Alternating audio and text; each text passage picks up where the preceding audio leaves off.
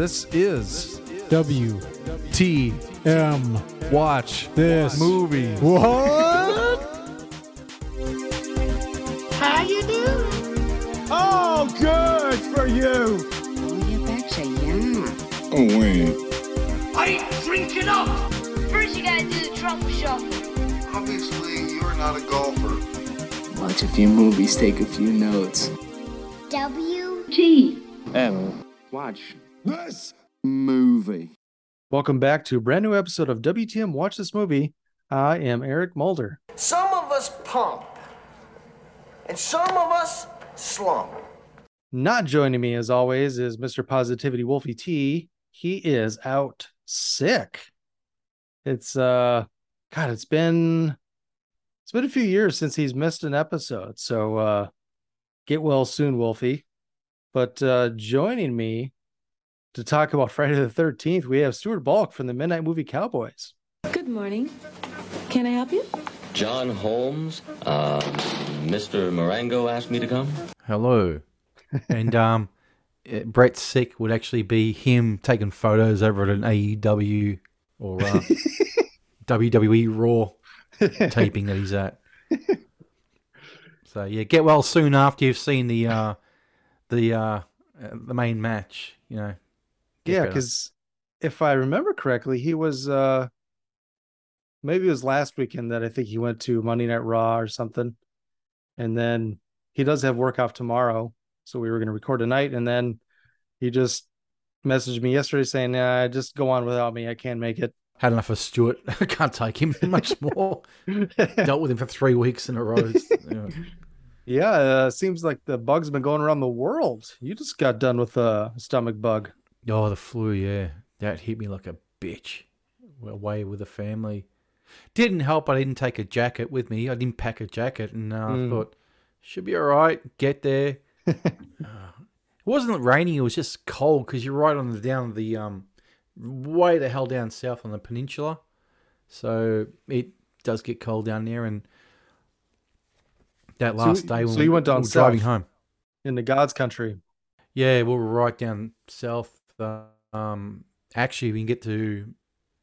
We're in Rosebud, but you've got four little areas close to each other. You got Rosebud, then you got Rye, then you got Sorrento, and then you got uh, the other one after it, which I don't care much for. The place it's too small, but Sorrento is basically the water's edge.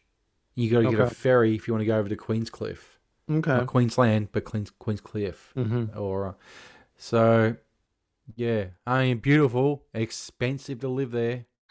I mean, we're talking the median price property was what did me and the wife see? One point six million was the median price just for a standard house there. So ain't cheap, but it is nice and uh, very quiet. It's, you know, it's only an hour from Melbourne, but boy, it's a different world. Hasn't got Mm. the absolute rat race shit of Melbourne. but Yeah. yeah. the the flu got me hard. I mean, driving back that thir- uh, whatever day we got, th- Friday, whatever it was, I was just like this on the road with two, three kids in the car and car full of thingo. Ugh, not good. But um, I'm all right now. Still alive. Well, I tried to preserve my voice the best I could today. The Vikings are trying to give me a heart attack again earlier this morning. And then I went to Minnesota United. It was the last game of the season. And they had a winner tie to get into the playoffs. And we won, but it's been a roller coaster day. Vikings, three weeks they've been giving me a heart attack, you know, but Did they win? they did beat the Bears Okay. at the end of the game, but it's The three fourth quarter comebacks in a row. I still remember that skit from SNL. Was it SNL? I think it was. Yep, Yeah. yep. Dub Farley. Bears. Yeah. Mike Myers and yeah, Chris Farley, I think it was. yep. And Robert Smigel was on with those uh Hmm. sketches as well. Deep fried cheese. I thought, you fuck you eat that stuff. Ugh. Uh, all right. Well, that's neither here nor there. Today we are continuing the horror extravaganza with Friday the 13th from 1980. Uh, so, Stu, this was a favorite of yours, and I just wanted to I guess, talk generally about it. Um, talk about the first time you saw it, your thoughts then, and your thoughts now.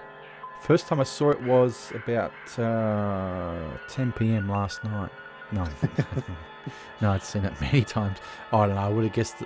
I would have seen the VHS back in '84 or something. I think '85. It would have been about 12.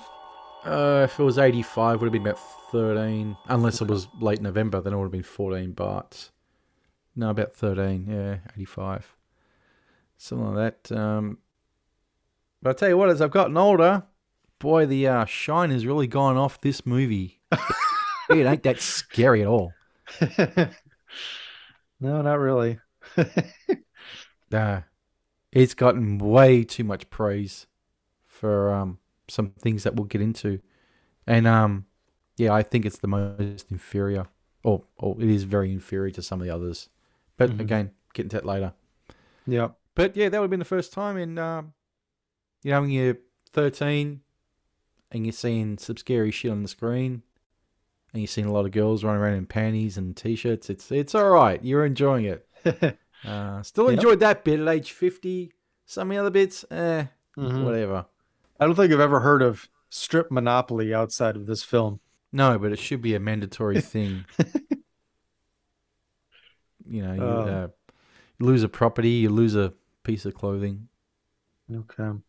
Yeah. So you loved it at the time, and now uh, time has not been its friend, huh? It it is not as good as it was back as a teenager, even in my twenties, probably even in the early thirties, really. Yeah, when's the last time you saw it? You think? Oh, not long ago would have been eighteen months. Mm. Uh, would have been actually when I got that big, massive Friday the Thirteenth box, which this is not part of. It's, it's one of my, this is my son's one, but yeah, I, I remember watching the first three when I got that, and of course, you know some of the features and stuff. But yeah, eight, 18 months, I guess. Whenever I did that re- review for that box set I did on the MMC, Mm-hmm. uh, two years, whatever it was, 18 months. Uh, no, actually, I think that was January 21 I got it. So, yeah, just over 18 months ago. Did you ever watch the series at all? On television, I watched bits here and there. So it was late '80s, right? There's Yeah. maybe like two seasons. Two seasons. sound about right? Yeah. Yeah, got a DVD release here in 2010, I think, uh, 2011. Uh, there used to be videotapes were going around. Mhm. Uh, Yeah. with a really cool cover as well, by the way. And I Yeah. remember renting that tape and thinking, what's this got to do with it? it was like that. Wasn't there a Nightmare in Elm Street series as well? Yep. Yep. Sure. Yeah, that was just as bad. Yeah. Although I believe they had Robert Englund for that, They did. but Yeah. yeah, this one. I mean, you do see Jason's face. Like going through the whole entire series, you realize that you see his face a whole lot more than you think you do. You do. Yeah. There, there was a whole lot of Jasons, so you couldn't really, Yeah. he didn't really have a famous face. He was famously ugly. That's about it. What would you say is the best looking Jason? Not that there is a good looking Jason, but what was the best looking one? Um, that's tough. Maybe I don't know. I'd have to. I mean, it's been a long time since I've seen Born Five, maybe three or six. I can't remember uh, the extent to which you see their faces. And three, I know you do a little bit. That's where he gets the Mm. mask. Yeah, I mean Jason X. Everything is. I I, I kind of like Jason X, but like his face and body, everything is just so. I don't know. It's overproduced and it's very of its era. It's very late '90s, early 2000s. Very poor special effects. Part three is my favorite Mhm. looking Jason. Yeah, that's a good Probably one. my favorite Jason as well. Probably Richard Brooker. Mm, yeah, Didn't don't know. Uh, the metalhead Jason in part two was okay, but yeah, that was some of the other ones after that I don't really care for. I don't care for the animatronic looking thing in part four when it's going down the uh, machete. Looks stupid, but yeah, Yeah. part three is my favorite looking Jason. Yeah, that's kind of the template that you want. Mm. Yeah. First time I saw this, I think it would have been college. Last year. in the mid aughts. And I remember thinking, like, I liked it, Mm. but I remember thinking, isn't this supposed to be really good? Because it's not. Yeah. People think this film is a lot scarier than what it really is. Yeah.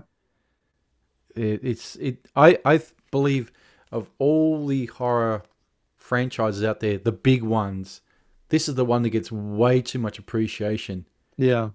And and honestly, what would you say are the big the the biggest four or five horror franchises of all time? You got Halloween, Friday the Thirteenth, Nightmare, Nightmare on Elm Street, Texas Chainsaw. Texas Chainsaw. I'd say that's the four. Um, That's that's the big four. Did. there's other ones uh have been going on for a long time, like you could say Saw, but nobody really cares. You know, that's that's it's too recent to really, you know. maybe maybe Hellraiser could be another one. But Yeah, really, a I'd lot of Hellraiser Hellraiser more movies than are shit. more than Jigsaw. Yeah. Yeah. So of the five, let's say the five biggest horror franchises out there, which one is the weakest of the five? Mm, I'd say Hellraiser. I'd actually Yeah. say Friday the Thirteenth is the weakest. Hmm. Yeah. There's some. I mean, there's a lot of entries, and there's some weak entries. I think there's enough strong ones. no, no, I'm just talking about just as a first film. Not, oh, the not first series. film. Yeah, just the Okay. first film of the of the of the big five. Yeah, that's a close one. I'd say probably between Hellraiser and Friday the Thirteenth. I remember watching Hellraiser for the first time just a few years ago, Yeah. and I was very disappointed. I thought it was okay, but it had been built up so much that I was quite disappointed. Um, I'd say they're pretty equal. I don't know. May, maybe Hellraiser is a little better than Friday the Thirteenth, but I don't know. I think Maybe so. I don't, if I watch that again, I might have a different opinion. Yeah. But uh yeah, so it What do really sounds think? like I'm going to bash on Friday. Oh, Friday the 13th is the weakest for by far. That's not to say the series is the weakest because it's not. Mhm. Hellraiser is the weakest series. Oh, even Yeah. Texas Chainsaw, man, that's pretty bad. Mhm. Although I do love, so I love one, I love two. Uh, the reboot was pretty solid for Texas Chainsaw, and then the other ones I can take and relieve them. You know, Yeah, varying degrees of crap. yeah crap. Yeah. Some people love the new one. I was not one of them. Oh, okay, yeah. Have you watched the new one on Netflix? No. Should have watched that instead of uh, Paper Hearts. Is that what it was called? Oh, Purple Hearts. yeah. Purple Hearts. I had no choice on that one. I- yeah. Yeah. Boy, doesn't the wife know about that. I don't let her get away with that shit. Man, Uh. awful, awful movie. But anyway, yeah, I just wanted to bring that up. I thought, uh, what's the biggest horror franchise out there, franchises out there, and which one Mhm. is the worst first movie? Yeah, and I thought I thought about them all. I forgot about Hellraiser until just now, but the other four, I thought, well, Friday the Thirteenth is just the weakest of the lot Yeah. as an opening movie. But um, I mean, probably of all the titles, it's probably the best one as well, though. Friday the Thirteenth or Halloween. Yeah. You know, Hellraiser. What the hell's a Hellraiser? Someone who's drunk? and the opening title card with the the 3D look, Friday the 13th, kind of breaking through Yeah. that glass. That looks incredible. I thought that was really Sure. cool. Yeah, I agree. I agree. But But uh, it just yeah, tends to um be a whole lot of nothing in the middle there. yeah. All right. Well, I guess uh okay, I said I watched the mid aughts, enjoyed it, thought it was a bit over overhyped, overpraised, and I probably think that even more so watching it this time. I still liked it. Uh still think it's solid, but I would say we'll we'll rank the Friday the 13th later. So I guess I'll I'll save my ranking for later, but yeah, I think we can get into the details here. As I said, it came out in 1980, directed by and produced by Sean S. Cunningham, written by Victor Miller, starring Betsy Palmer as Mrs. Voorhees. Adrienne King is Alice. She's the final girl. Uh, Jeannine Taylor is Marcy. Robbie Morgan is Annie. Kevin Bacon plays Jack. Boy, he buries this movie as well. He doesn't want to talk about it. Harry Crosby as Bill. Laurie Bar- Bartram as Brenda. Mark Nelson as Ned. Peter uh, Brouwer Steve Christy. And Crazy Ralph is played by Walt Gorney. There's some officers. Rex Everhart is the truck driver. I think that's about it for the cast. Maybe you say Deborah S. Hayes is Claudette. Yeah, basically at that at that time, basically unknowns except for Betsy Palmer. All the rest were Yeah. kids. Yeah. Yeah. They actually thought about uh, trying to get uh, Sally Field uh, to be the the final girl, and they're like, "Oh wait, we're not gonna be able to afford her. No. Let's just do unknowns. Put the money elsewhere. We need people that look good, that can kind of pass as responsible camp counselors, even though they don't even really need to be. There's no kids there that they have to take care of in this one. No. It's not like sleepaway camp where there is literally all kids. It's literally Yeah. no kids in this one. they plucked a bunch of young actors from soap operas and unknowns. Mm. That's where they came up with the cast. So let's go to, to the uh the synopsis. A group of camp counselors trying to reopen a summer camp called Crystal Lake, which has a grim past, are stalked by a mysterious killer. So this opens back in 1957. Eight. 58. 57 is when Jason drowned. Oh. It's 58. Camp counselors are having a gay old time. Uh, a couple of them sneak away to have a little sex. Um, I I forget, were they smoking weed too? Or was that just in the 70s or the 1980? No. That was the 80. That's right. They Yeah. just that's right. They were singing songs, singing Kumbaya and whatnot, as everyone did in the 50s. Yeah. So a couple sneak away, and then we get the the POV shots. We talked about some POV shots uh on our last episode, The Evil Dead. Wolfie and I were talking. We were wondering, do you think Psycho was the first to do POV for horror films? Because I think Peeping Tom came out the same year.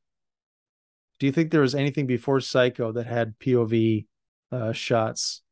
How many horror films were there before Psycho, really? I Wouldn't mean, been many. Yeah, I mean, that was kind of the among the first slashers. There was a Hmm. couple before then, but No, I'd say popularized the, the slasher. But I'd say I mean, there Psycho was would have been the first one. Yeah. there was horror before then. You know, there was plenty of other all the monster movies, the Hammer films, the Universal. Yeah, but there was no POVs there. Yeah, no POVs there. No.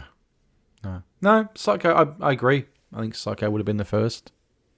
Yeah, There was probably some underground filmmaker doing him before Hitchcock and did it, but just never got found.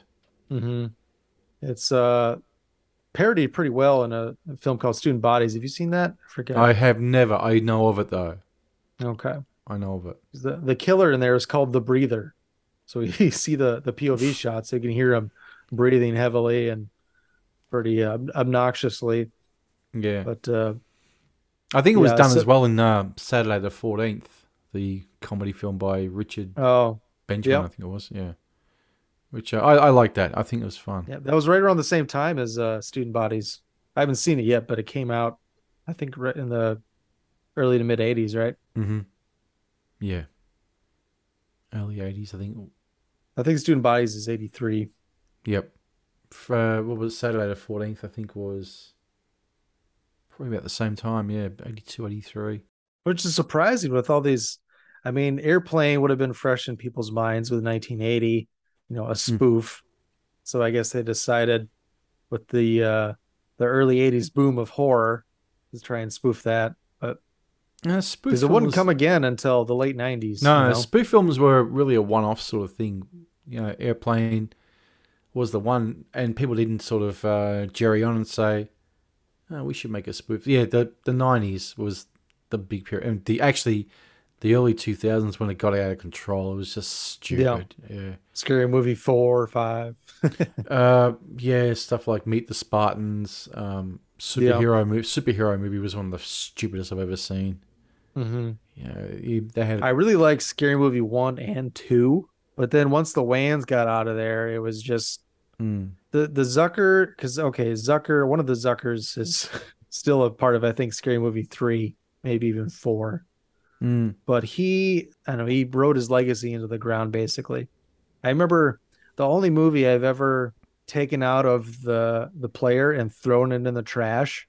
It's called An American Carol. Have you heard of it? No. Leslie Nielsen from let's see, 2000. I want to say five. Let's see. He gave up after a while.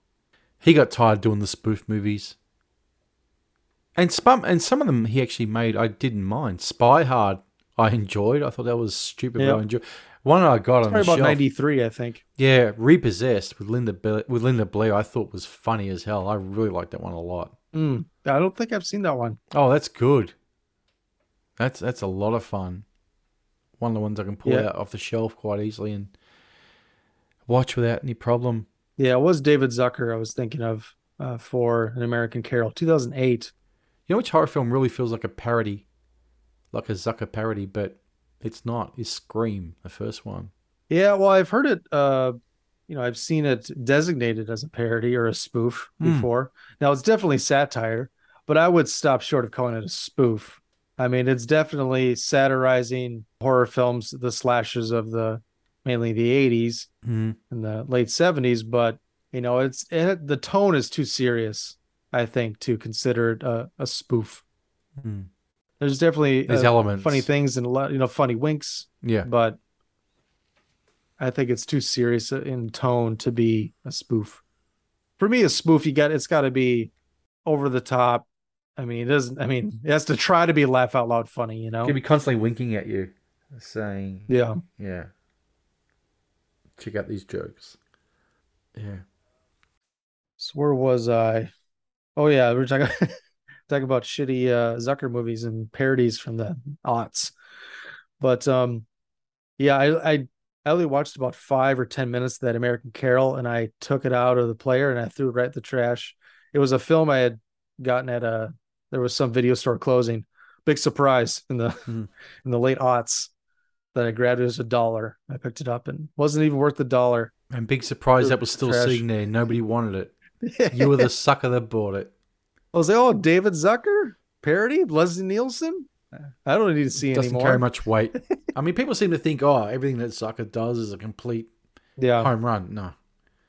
No. yeah. After mid '90s, it was pretty much it's pretty much over. I mean, he I think he collaborated on the first scary movies with the Wayans, but yeah, after that, it was the Wayans carried uh, Scary Movie one and two. Let's just say that. Even films like Top Secret. I mean, eh, you know, they're okay. Yeah, They're, they're yeah. I think Top Secret's a little overpraised as well. Hmm. But uh back to Friday the 13th. So we get the POV shot. It's Mrs. Voorhees. We don't know it yet, but so she murders two teens about to make love. You gave it away. you gave the ending away. What's the point of doing Oh this? Oh no. Spoiler alert. do you think actually? Do you think there's somebody who there's people out there who still don't know the real ending of, or who the real killer is in the first one? Yeah, Drew Barrymore. Yeah, well, yeah I know it. yeah. No, seriously. Do you think there's people out there who, who don't know? Uh Generation Z. Hmm. yeah. Although Yeah. that's maybe a topic we could get into a little later, or maybe right now. You know, the Gen Z, they don't really they know of Jason, but they don't know him well. No. Because there hasn't been one forever, because it's all the it's the rights issue that's been going back and forth for about 20 years Thank with God. Cunningham and so New Line got mixed up in there in the 90s. Victor um, Miller.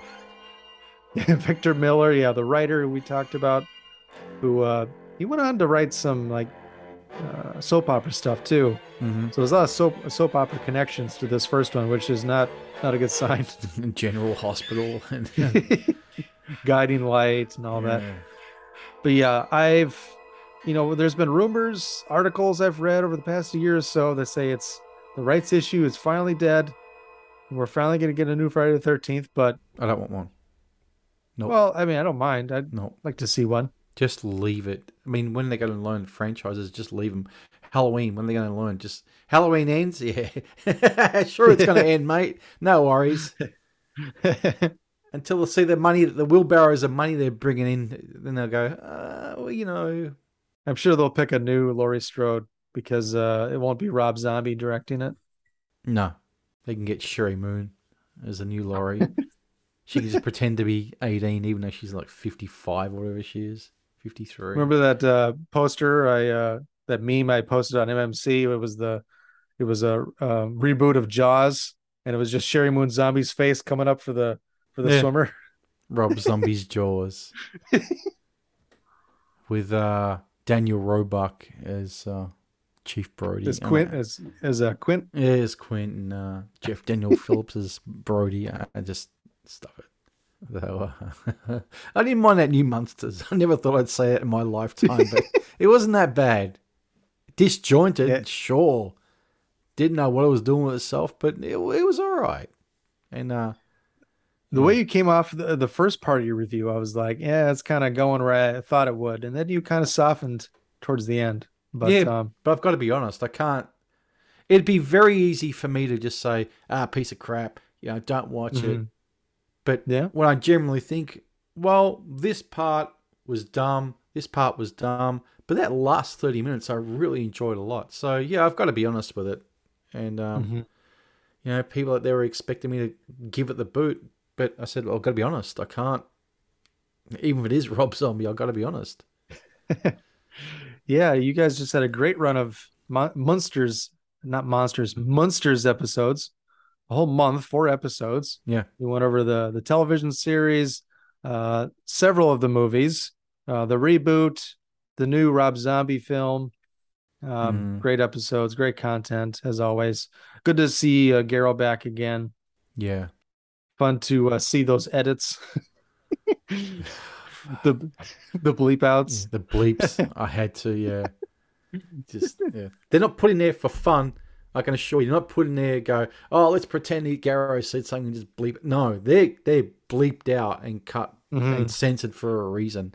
That's why you need to compile those and then give them to like the Ko-fi uh, contributors. You would have Give to a be contributing uh, seven figures to get those things. we got asked to release our um our fight for your life episode that we did back in 2016 and no not happening never ever coming out there's no way that that that is never coming out we'd be in fucking prison if we put that thing out it was that bad so yeah buried Brett and I had a similar experience uh, a few years ago. We did an episode. It was Father's Day, so we're like, "Oh, great! Let's do top five worst movie dads." Mhm. And it just turned into kind of a depressing episode with a bunch of shitty fathers, and it just wasn't funny and entertaining. We're like, "We can't release this. This is just Oh no, this- no! This yes. one is is is probably the funniest we've ever done, but it can never go out. It'll never ever go out. yeah." Yeah. Hence we have the uh this this sound knocking on the front door, either the FBI, or the uh, Australian Federal Police. So no thanks. The Australian Federales. Yeah. Also known as Victoria Police. Yeah. Anyway, All right. So, um, yes, the two teens are killed, and then is when we get the opening credits, I believe.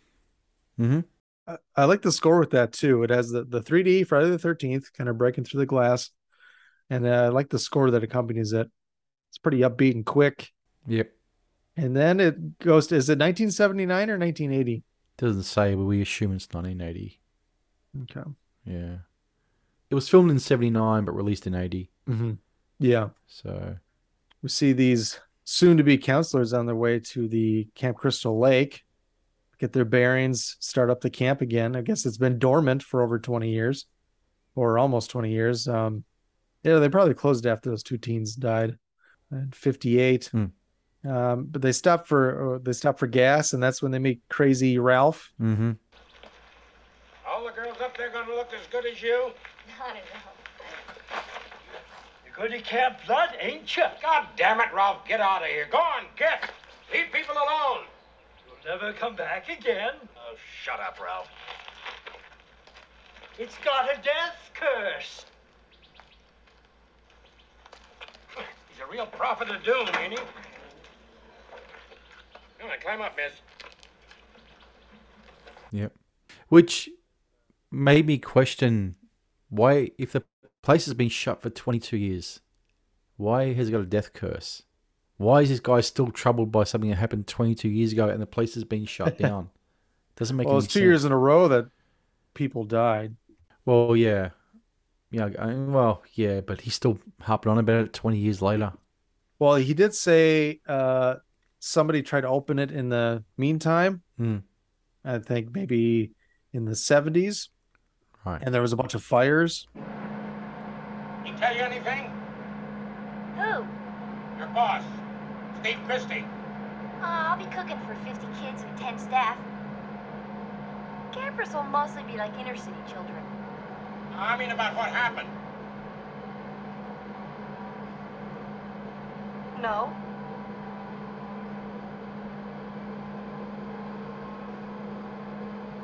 Come on. There's something you're not telling me. Quit. Quit now. Quit. Why would I want to quit? Camp Crystal Lake is jinxed. Oh, terrific. Not you too. You sound like your crazy friend back there, Ralph. Well, maybe. Did Christy tell you about the two kids murdered in 58? Huh? Boy drowning in 57? A bunch of fires? Nobody knows who did any of them. In 1962, they was going to open up. The water was bad. Christy will wind up just like these folks, crazy and broke. He's been up there a year fixing up that place. He must have dropped $25,000. And for what? Ask anybody. Quit. I can't. Dumb kids. Know-it-alls. It's like my nieces. Heads full of rocks. You're an American original. I'm an American original. Dumb kid. At least I'm not afraid of ghosts. Hmm. Do you think Ralph was there as a red herring? People think that he might have been the killer. Uh, yeah, probably. He's crazy Ralph. He's crazy enough, I mean, to do it. And um, hmm he's what would have been late fifties then, Yeah, so he was certainly old enough to have been around twenty something years earlier as the killer. but with a female uh, killer, I mean, this film wasn't necessarily ahead of the curve, but there were very few up until this point. Well, we had Mother in Psycho. Did we? Well, supposedly. Did we? Yeah. Did we really? That bag of bones is running up and down the stairs killing people. when it's carrying a big ass butcher knife, you're not going to critique its figure. You just uh, no mother, don't do it. Yeah, I was trying to think of other ones before this. Sisters. Sisters. I mean, the gender bending, the the trans killers were right around this era, but still mostly after 1980. So it was a little too early for the When was. Dressed to Kill? Uh, Dressed to Kill was 1980. Right. Came out the same year. Hmm. But Terror Train was 82. 81. Sleepaway Camp was 83. But then again, Sleepaway Camp was the killer really a girl? Well, We talked about that. We we d- discussed that one, Mm. and we decided that you know it wasn't a female because she really wasn't trans. She was being forced to adhere to the What's- preferred gender identity of the aunt slash mother. A bit like aca- academia's uh, sort of agenda these days. Whereas Dressed to Kill, you know, that's uh, it's Michael Chain's uh, Michael Caine's uh, prerogative there. Yeah. you really call him Michael Trans there for a second. All right, so where do we go from here?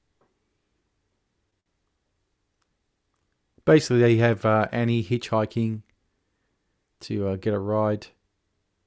That's right. I, I completely forgot about this part. I thought this was a really good um, early kill, early scare type of thing. Hmm. Um, I always like it when horror films try and do a, a murder in the in the daylight scene, because Hmm. it's pretty rare, and it's even more rare when it's when it's effective. And I guess this one is probably more effective for me just because I completely forgot about it. But it's a solid scene. I thought the the strongest parts of this film were the first half hour and the last ten minutes. Mm. yeah. There's a lot of dead weight in the middle there. I don't mean the bodies. I mean just dead weight on Yep. the screen. But they there was an actual shot of a cemetery there that was in uh, New Jersey. It said Hope, New Jersey. I it was filmed in New Jersey. Yeah. Yeah.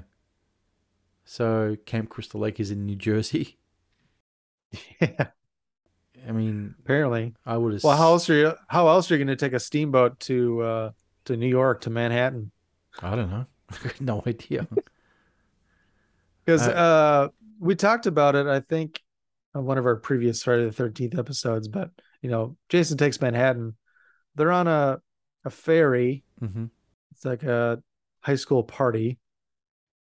But we, I I thought Camp Crystal Lake was supposed to be, is it like Ohio or something? And somehow they get from Ohio to Manhattan on a boat. Mm. Yeah. Didn't really make too much sense, but Did, it, it was it was something that could have been cut. It was not. Yeah. Odd odd choice to leave it in. Just my opinion. Mhm. It's kind of a fake out. You think uh, I forget her name, who's killed here, but you think she's the the main the protagonist, the the final girl, Annie, yeah. and she's not. No. No. She's the Janet Leigh of Psycho. Yeah, they were probably uh, drawing from that. I'm sure. Oh, sure. There was influences taken all over the place for this film. But From a soap opera writer, you don't say. mm, yeah. He'd have enough good ideas for himself. No, they do not.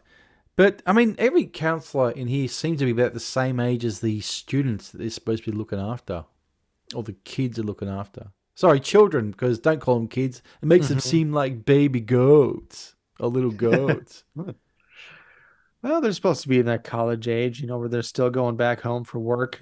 yeah, Just need the summer jobs. to look after 19, what? 20. To look after what? People their own age. Well, that's kind of how they did it. I mean, I don't know. I never went to one. I would no no idea what they are like, but they are generally pretty young. Um, I mean, it's a, it's a seasonal job, Mm. espe- I mean, especially where where I'm from. You can't have a summer camp in the winter, really. Mm. I'm sure there's winter camps out there somewhere, but it's got to be rare. And uh, yeah, there aren't gonna be a lot of jobs for that. So yeah, it's pretty much it's just like being a lifeguard. You know, you can only do that when you're in high school or maybe in college. You know, just a summer job. Mm. I Um, guess so. Not very familiar with the sort of American holidays and what goes on with those things at Mhm. camps. Well, here's something I was going to ask you about. Uh, watching this movie, especially the first half hour, I remember the good old days of hitchhiking. Mm-hmm. How prevalent was hitchhiking in Australia? And did you have a bunch of serial killers like uh, we did that kind of put an end to it, created a bunch of laws? Both people killing Oh, hitchhikers and hitchhikers killing people. Well, there was that Belanglo State Forest guy. Who was his name? Ivan Milat. He was killing hitchhikers. Hmm. Yeah. Kill a lot. Enough. I think eight. Something. Seven or eight. Enough. yeah. Yeah. Um, who was the other one? They were- no, they were some more backpackers than hitchhikers. Okay. Uh, yeah, hitchhiking's sort of a dead art form. I haven't seen one for years. Mhm. I mean, Uh, it's illegal here all across the country now, I believe. Yeah, you you wouldn't get nobody doing it. You could just, uh, you know, now you got the days of your uh, smartphone where you can just pay for an Uber Mhm. ride. Even a lot of homeless people have smartphones these days. Not that they could afford an Uber, but and fucking money as well. I saw some bastard lying in the street, looked like Rob Zombie, and he just had fifties rolled up in his. you sure wasn't? Yeah, probably was. I can't. Out in locations? Yeah, Munsters too? yeah, probably. Yeah, filming in Melbourne, not far off Mockingbird Lights.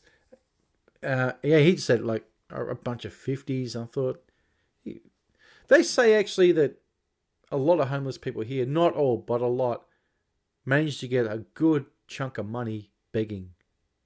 Yeah. Which I've seen is- studies here. I, I'm not saying that they have it easy because they don't. No, no, no, I've seen a lot of people, people uh, like uh, investigative reporters have you know gone undercover and seen how much money they can make panhandling, and Mhm. sometimes it's quite a bit. I mean, Mhm. not enough to make me quit my job, but No, almost. no. I, mean, it's also it takes a lot to, you know, I'm sure it takes a lot for for someone to ask another person for money. It's sure it hurts their, Mm. uh, you know, your integrity is attacked yeah. and self esteem and all Yeah. that. But It does. Until you count all those fat rolls of fifties you got, you go, nah, it was all right. Didn't bother me too much. I'll do this another week. Not Minnesota though. You know, you can't do it for six months out of the year. It's too too fucking cold. oh, really? Yeah. I mean, they do. There's there's plenty of homeless people around here even in the winter. But Jesus. yeah, I don't know how they do it. But um back to hitchhiking. Yeah, I mean, I was born in 86, so hitchhiking was on its way out by then. So I didn't really come across a lot of that. Even when I was a kid, I don't remember seeing a lot of hitchhikers. We never picked one up. I did seventies, early eighties. I saw a lot. Yeah. You just you know, people on uh, with long stretches of road to go, you know, a big distance to go ahead of them. You'd see them hitchhiking, and you know, you know the girls if they were hitchhiking, they weren't wearing much, but they were also placed themselves in a very precarious situation of mm-hmm. yeah. So the people that are backpacking in Australia, are they just going to the major tourist town sites? Are they going across, They'll go you know, across the Northern Territory? Probably not so much there. Uh, they they backpack for a reason. They want to see things. a great deal Yeah. to see in the Northern Territory. In the desert? no, not really. Uh, they'll usually start off in Western Australia. If they're coming, the majority of backpackers are from Europe and the United Kingdom. Um, and they'll usually start off in Western Australia. Uh, they used to get, well, they still do get fruit picking jobs to make money because there's good money in that. And they get to keep what they earn because they're not paying tax because they're not an Australian resident. Mm-hmm. So um, they'll earn that. Then they'll make their way down. They'll come down through, if you're going to WA, they'll usually come down from west down to Melbourne. Yeah, they may go to Adelaide, but most usually bypass Adelaide because it's not one of the biggest cities. So they'll go to Perth, work their way down south to Melbourne, worked for here for a while, then worked their way up north, uh, or east to Sydney, and then um, yeah, maybe up north, up to Queensland, Hmm. and fly back from there. Or they'll probably just finish in Sydney and fly from Sydney back to their home, home destination. Sure.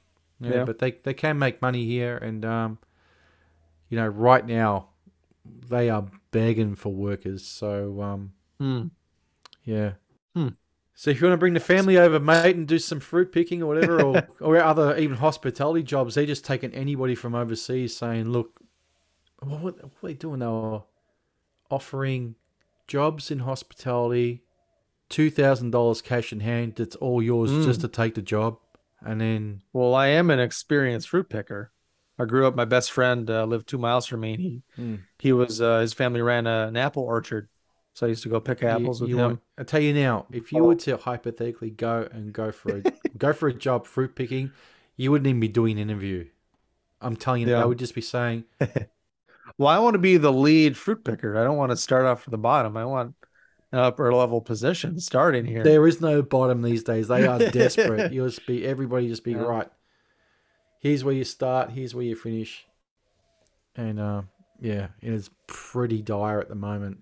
Situation here, because farmers are either getting people to pick the crops and get them down to their suppliers, or throwing them out because they've got nobody to do them.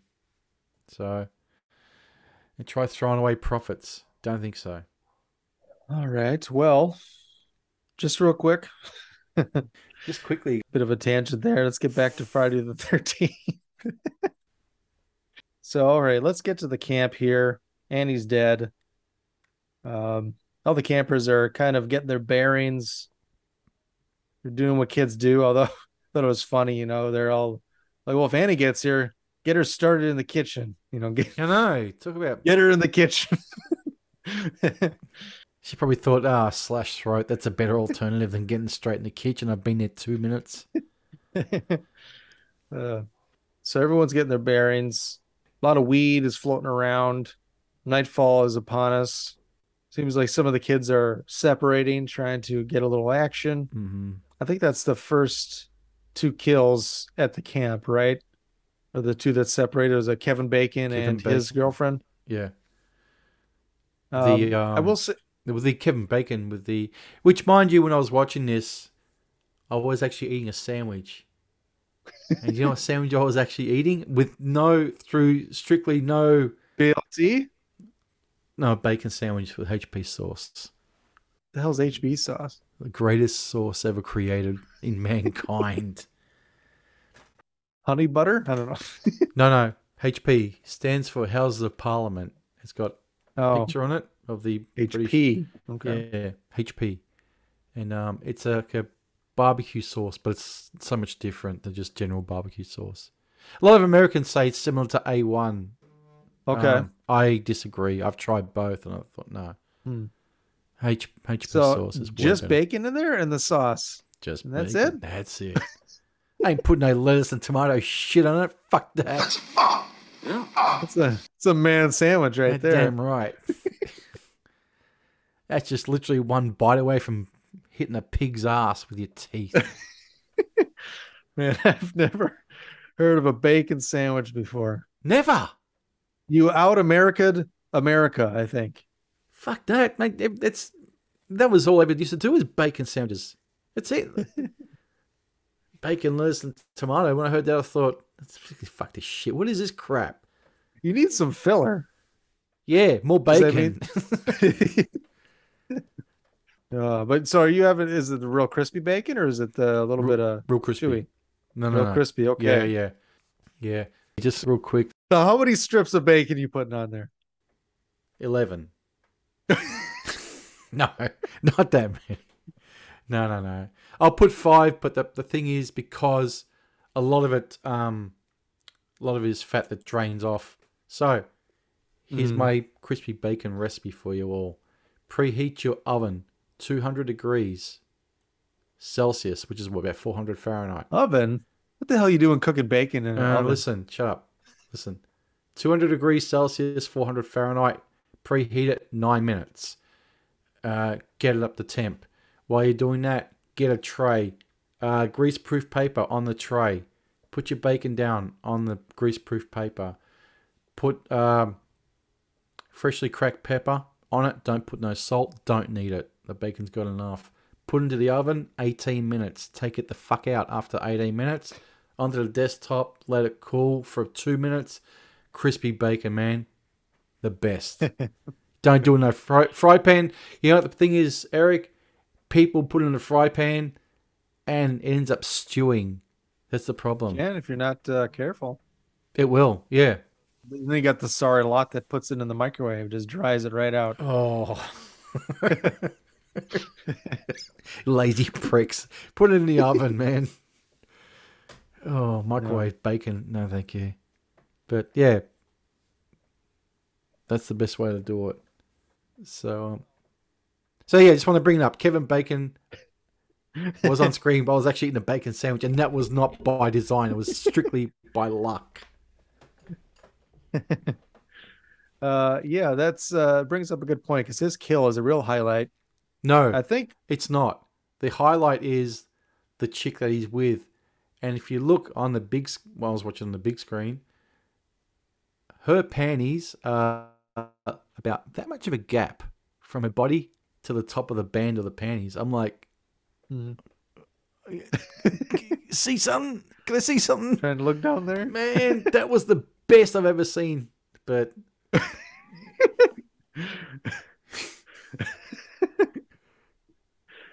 Uh, Stu. mm, Uh, the special effects, the the makeup, the gore from Tom Savini is is terrific.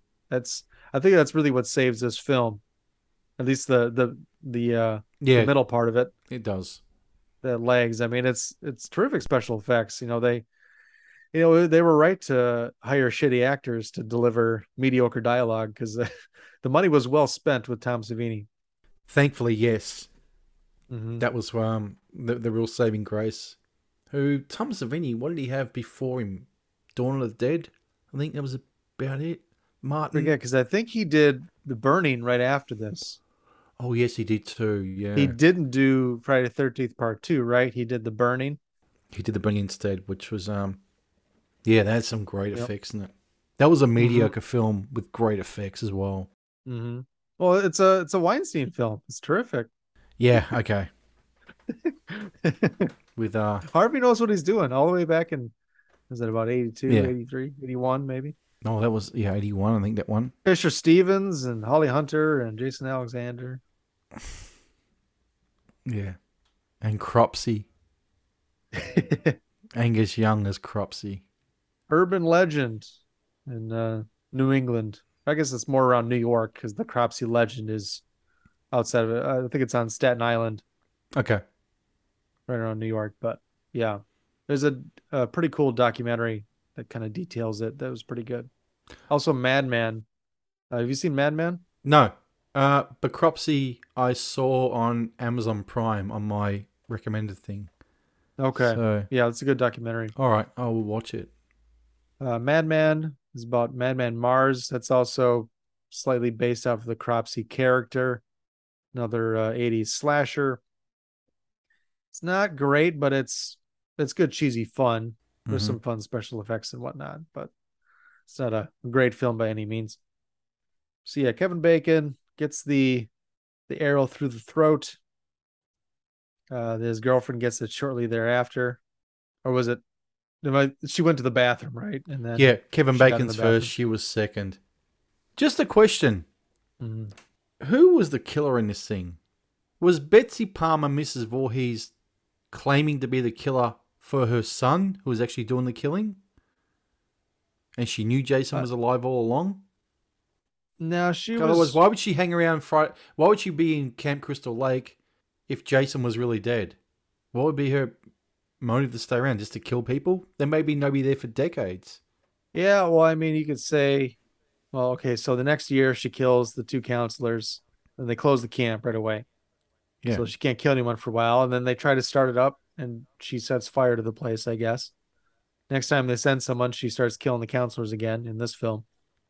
So well, we guess you could think say we think just- it's her. Well, we, we assume it's her Yeah. because she chases after Alice. Well, I mean, we, we've jumped jumping the timeline a bit here, but you the strength needed to put an arrow through, you know, yeah, Kevin Baker's throat.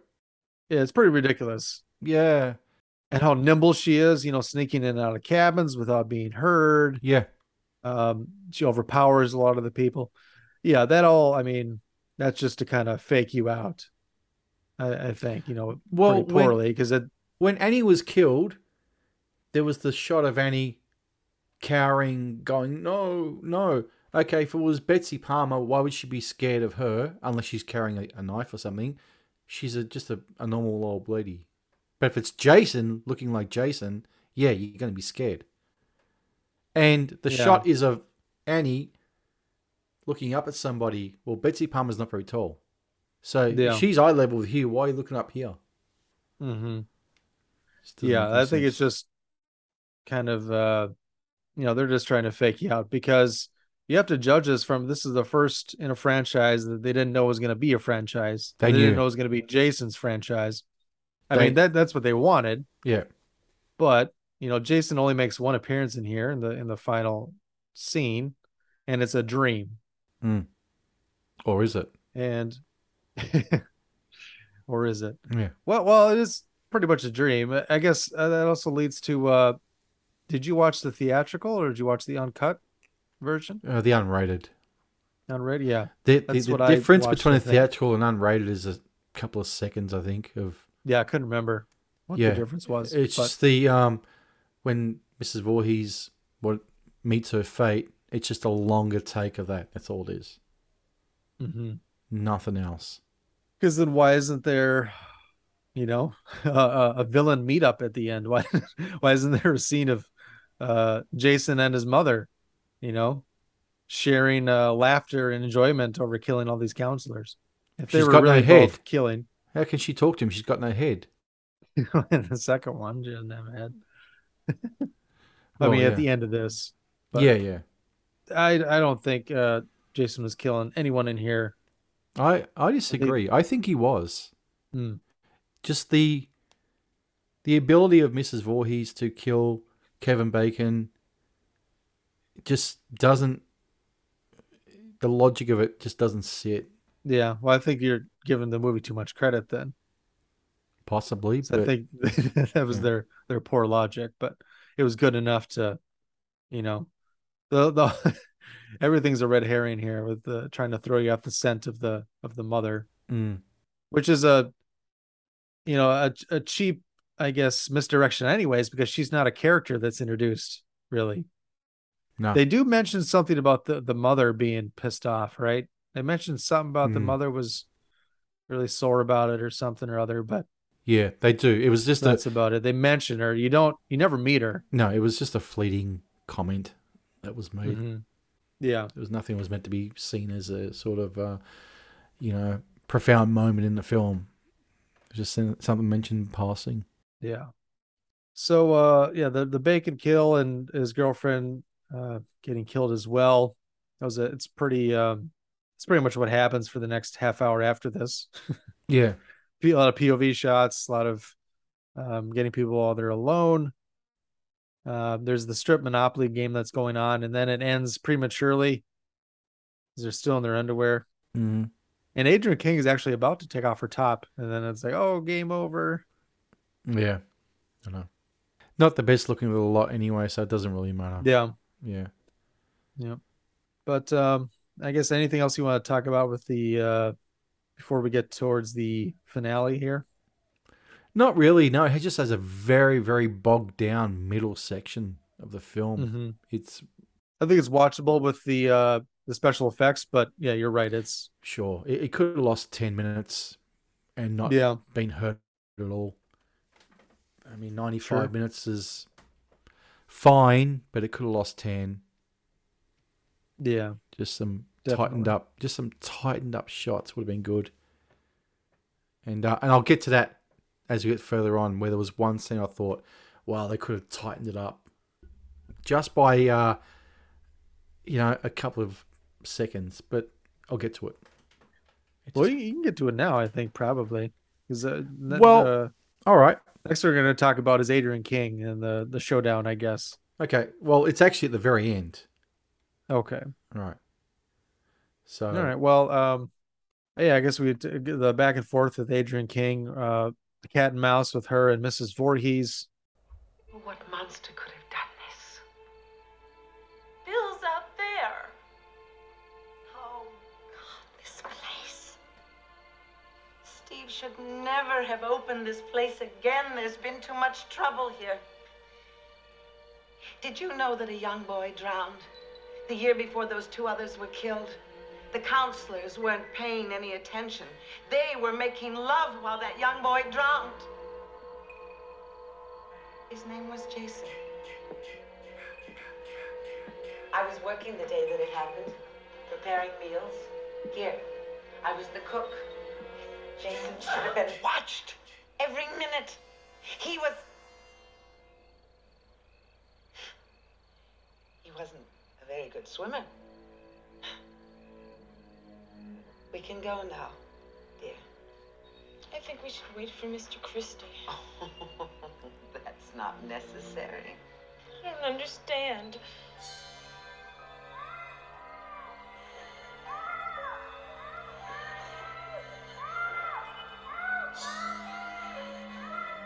I am Jason. I am. You see, Jason was my son, and today is his birthday. Where's Mr. Christy? Oh, I couldn't let them open this place again. Could I? Not after what happened. Oh, my sweet, innocent Jason. My only child.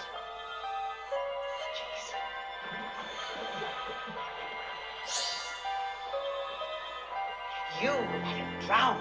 You never paid any attention. Uh, when she shows up and kind of introduces herself, who did she say she was? I forget.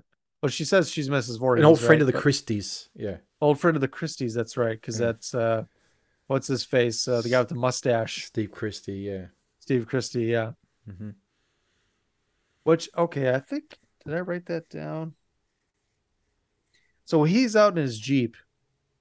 I didn't get how the Jeep stalled. Like he's driving around and then the next time you see him, he's like on the side of the road and the cops are there and he's like, I I need a I need a lift. Like they don't say did he blow a mm-hmm. tire? Did the engine go out? I think it might have been tampered with while he was in the bar earlier on.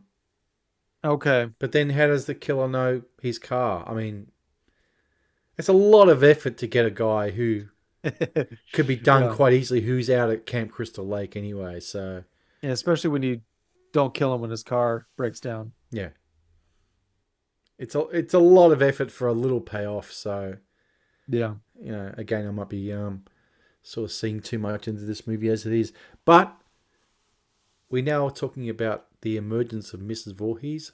Let me give you a fun fact. Perfect. Here's a fun fact. Mrs. Voorhees, Betsy Palmer, and I've never seen this before until I just noticed it. I thought, I'm gonna check. Uh, the film is called Friday the Thirteenth. True. Yeah. Do you know? Do you know how much screen time Betsy Palmer has on screen? 13 minutes? Thirteen minutes. is what she's on screen. Wow. You can't tell me that is by design. That has got to be just simple fluke. But- yeah.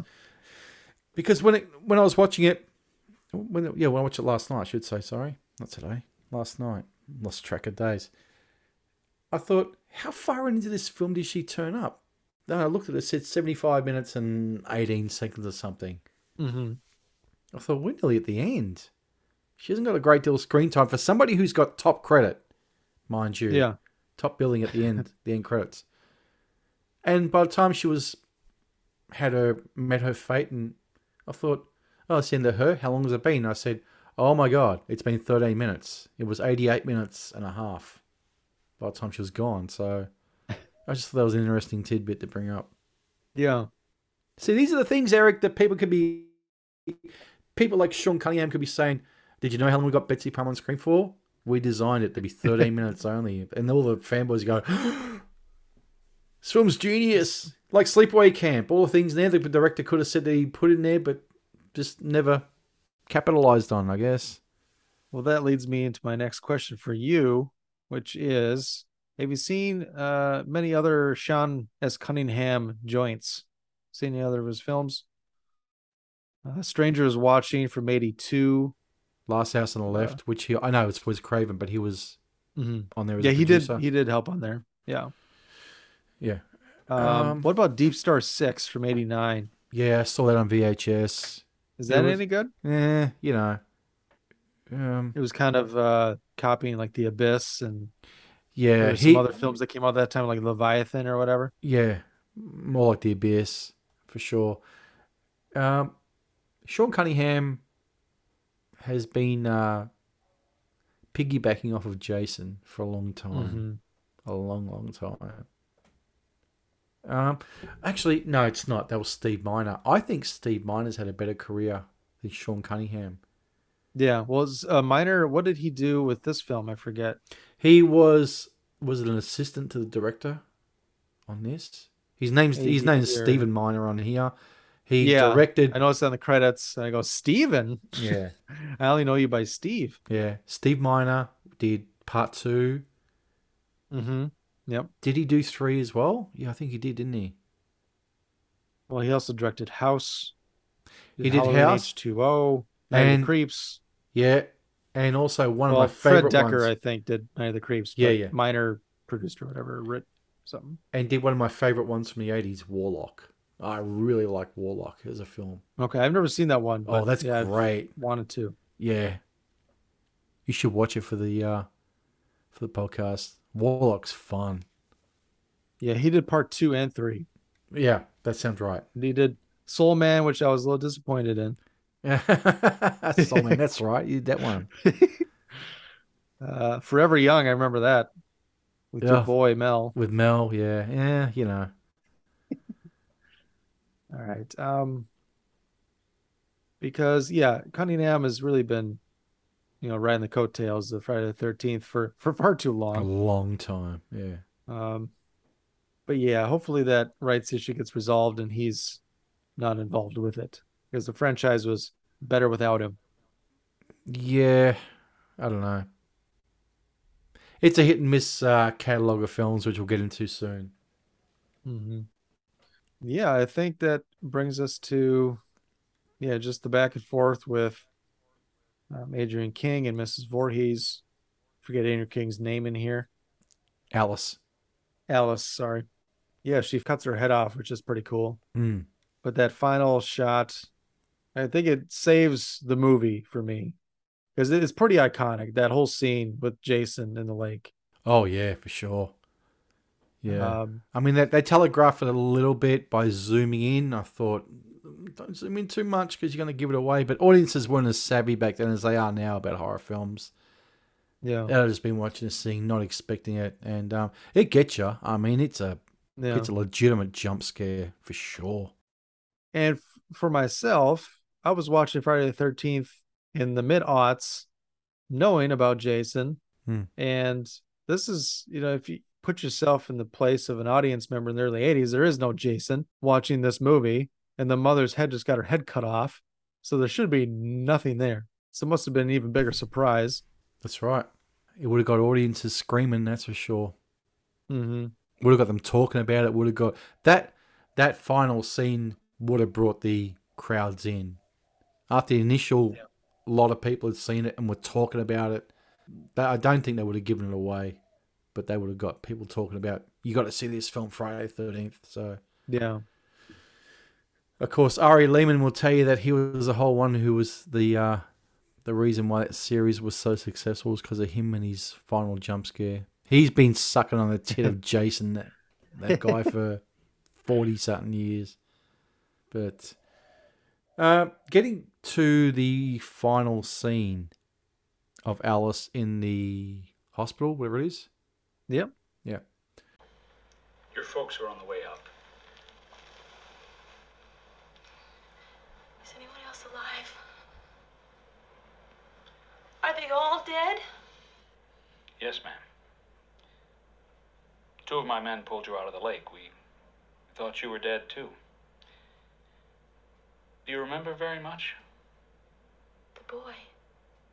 Is he dead too? Who? The boy, Jason. Jason?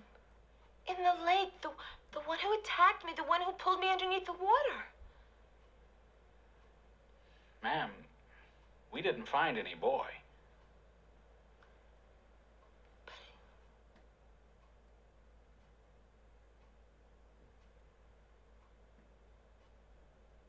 Then he's still there. There's the part where there's the police officer, the sheriff, whatever he is. Alice is in the bed, and there's a nurse or two on either side of her. And have the Alice have this exchange with the sheriff and says, "Oh, oh, what about the boy, Jason?" And he goes, "Man, we didn't find any boy." Now, right there, they should have cut straight back to Alice and then her saying, "Well, then he's still there." But what they did was they did uh, they cut to a nurse, back to a sheriff, to another nurse, then to Alice. Too long.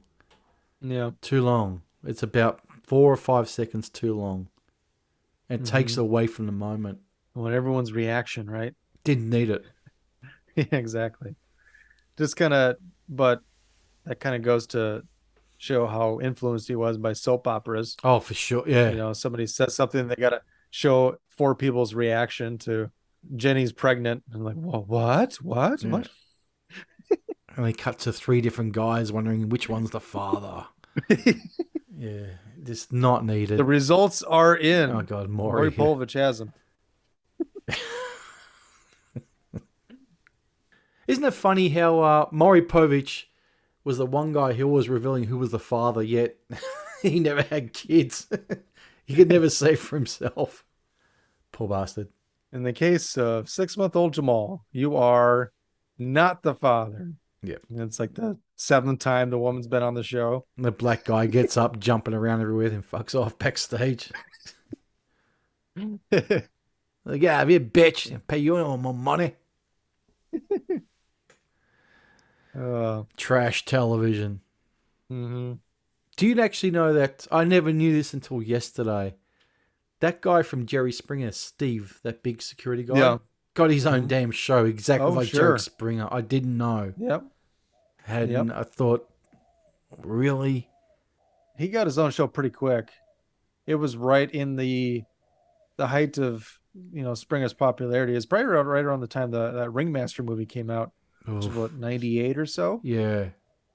Late 97, yeah. nineties. I think that's when I mean everyone knew Steve the bodyguard Hmm.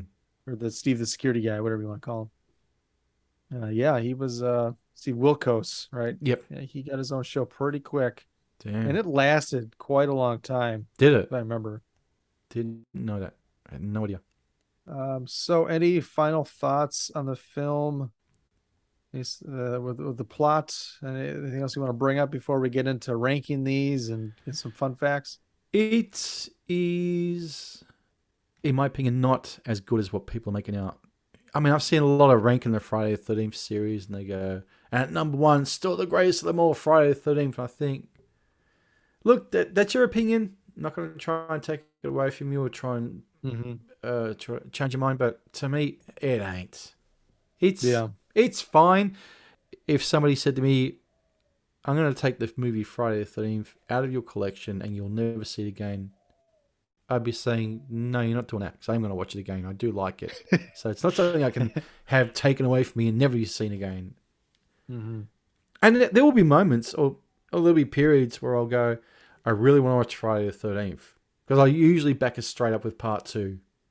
So I'll do them as a double one and then Yeah. part two straight after it. Because they're a quick watch, especially that second one.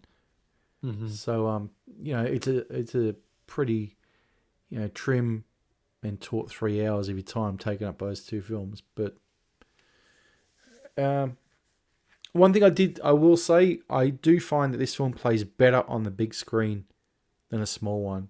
Don't know why. It's not like it's shot in scope or anything like that, but I I don't know. Just I a better experience of it on a big screen. Sure. So, you know, but over overall, look, it's um, it just has a very bogged down middle section of it.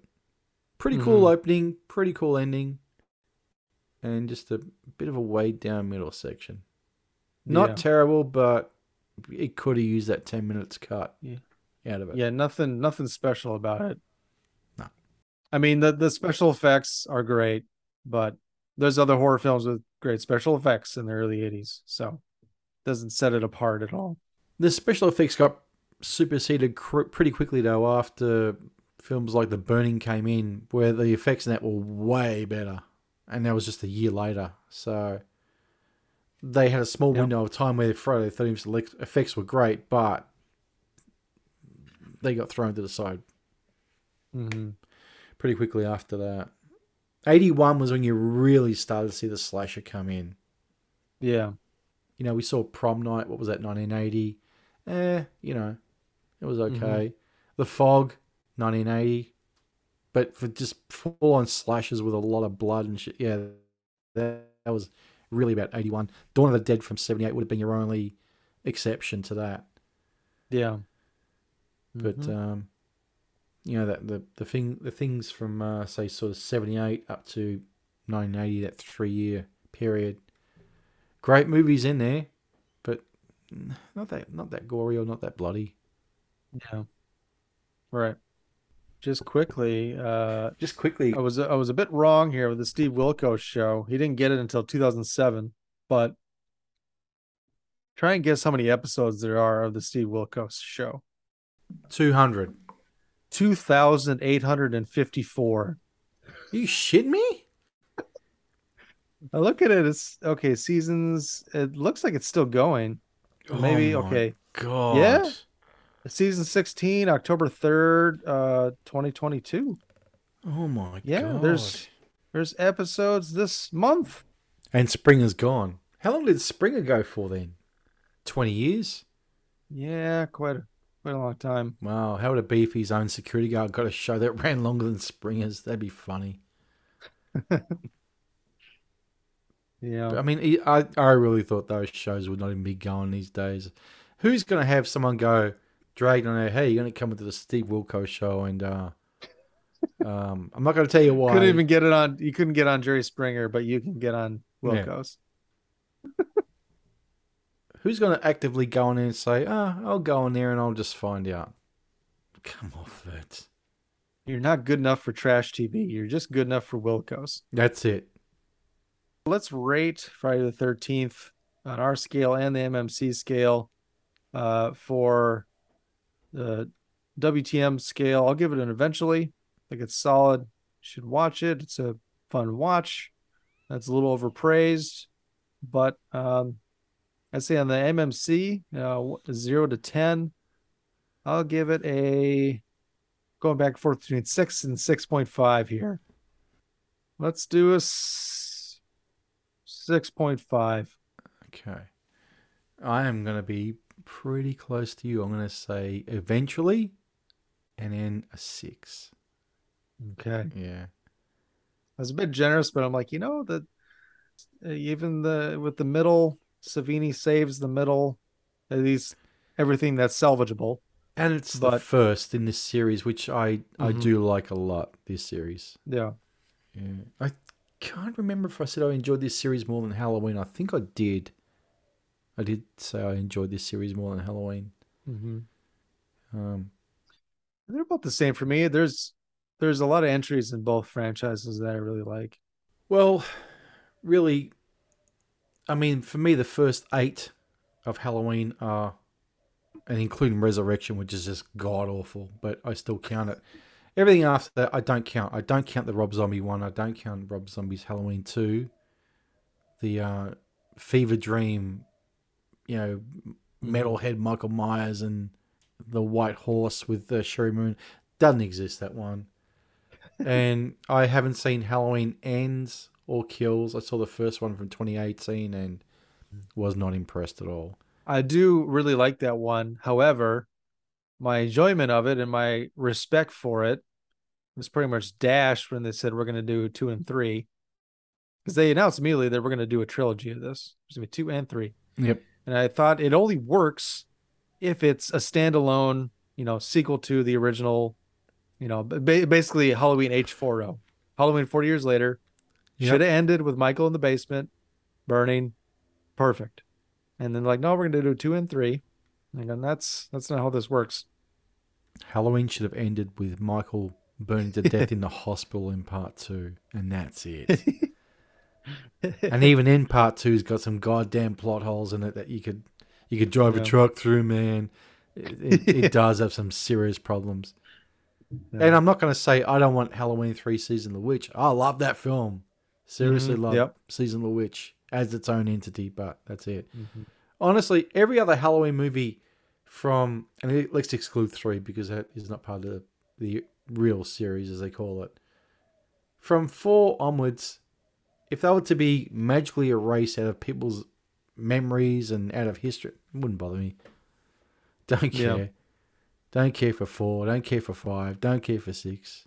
I really like H2O. Uh, I saw. H- You know what? People a lot, of, a lot of people say they're like H two O. Oh, cool! Jamie Lee Curtis is back, and it's he's chasing Laurie Strode.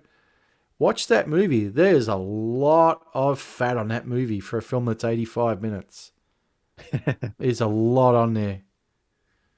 There's a lot of shit with the um teenage kids. Cool, some cool stuff in here though. Yeah, definitely. Um, I, you know, would not dispute that at all. But it's um, it's not as good as people say. It's only because they've had a lot of bad sequels before it that have said, "Wow, this is a good film." But that got dashed with Resurrection. Yeah. Absolute pile of shit. Well, it's kind of like, well, you know, Jamie wanted to get out of her contract. Says, okay, I'll do it. Just kill me off. I don't know why she signed the contract for two movies to begin with. What was wrong with one? Yeah. Wouldn't you have read the script of one? Hey, I've cut Michael's head off. How the fuck's he coming back for a second one? Yeah, I forget what the what her deal was uh, with the studio is if it was uh so you do a deal for for H2O and then if we come up with an idea for a sequel then you have to do that one cuz you can't tell me that they had a resurrection mapped out or written while they're shooting H2O. It And doesn't I- make sense. And if I was Jamie Lee Curtis, I would have said, um, find another Laurie Strode then, because I'm not doing it. Believe me, she could have tightened the screws on them and had pretty much leverage to say, I'll do it, I won't do it. Mhm. I can't believe she said that, oh, well, if they make another sequel, I've got to appear in it. They always, always going to make one. No matter how J- uh, Jason, Michael died at the end of H2O. He was always coming back. Yeah. So, Well, let's rank the Friday the 13th, all of them. If you count Freddy versus Jason, there's 12.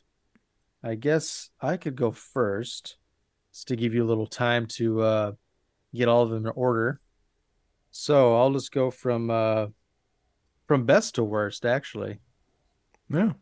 Okay. Friday the 13th, part three is my favorite Friday the 13th. Number two is number six.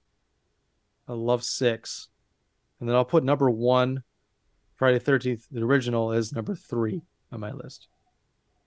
Then I go two, part two is number four for me. The number f- part four is number five for me. Part five is number six for me. Now, I haven't watched those two in a long time, four and five, but I remember really liking. Well, I mean, I remember liking four. I don't remember a whole lot from five. I remember liking it at least somewhat. The fat But, kid with the yeah. candy bar. See, I remember almost nothing from it. I remember more from Halloween five than I do Friday the Thirteenth Part Oh, five, you poor bastard. which is because no Halloween five is that terrible one where it's a fake Michael Myers. Farmer Um, Myers.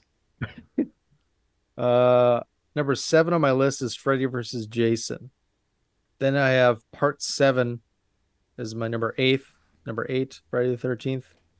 Then I put the reboot at number nine. Jason X is number ten.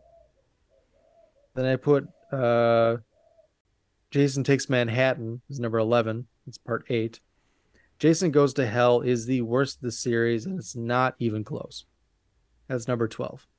All right. The only reason to watch Jason Goes to Hell is for the last five seconds, which is the prequel to Freddy versus, Freddy versus Jason. All right. So I will go bottom. So worst to best. Okay. Worst, Jason goes to hell, without a doubt. Perfect. Number nine. Number Uh, 11, you mean? Yeah, number eleven. Yeah, I said part nine, but yeah, number eleven Oh. coming up is um going to be it was uh the reboot. Sorry, the reboot's number Okay. eleven. Fucking hated it. That was Yeah. terrible. When did Jason Yeah, ever keep people as prisoners for weeks on end? Doesn't happen. Mm. I did love the the first was it 15 minutes of that movie. I thought it was an incredible like Friday the 13th short film, That was it. and then and then it, yeah, it wasn't so great after that. But I do love the first 15 20 minutes. Had it been just that, would have been perfectly fine, but it was not. Yeah.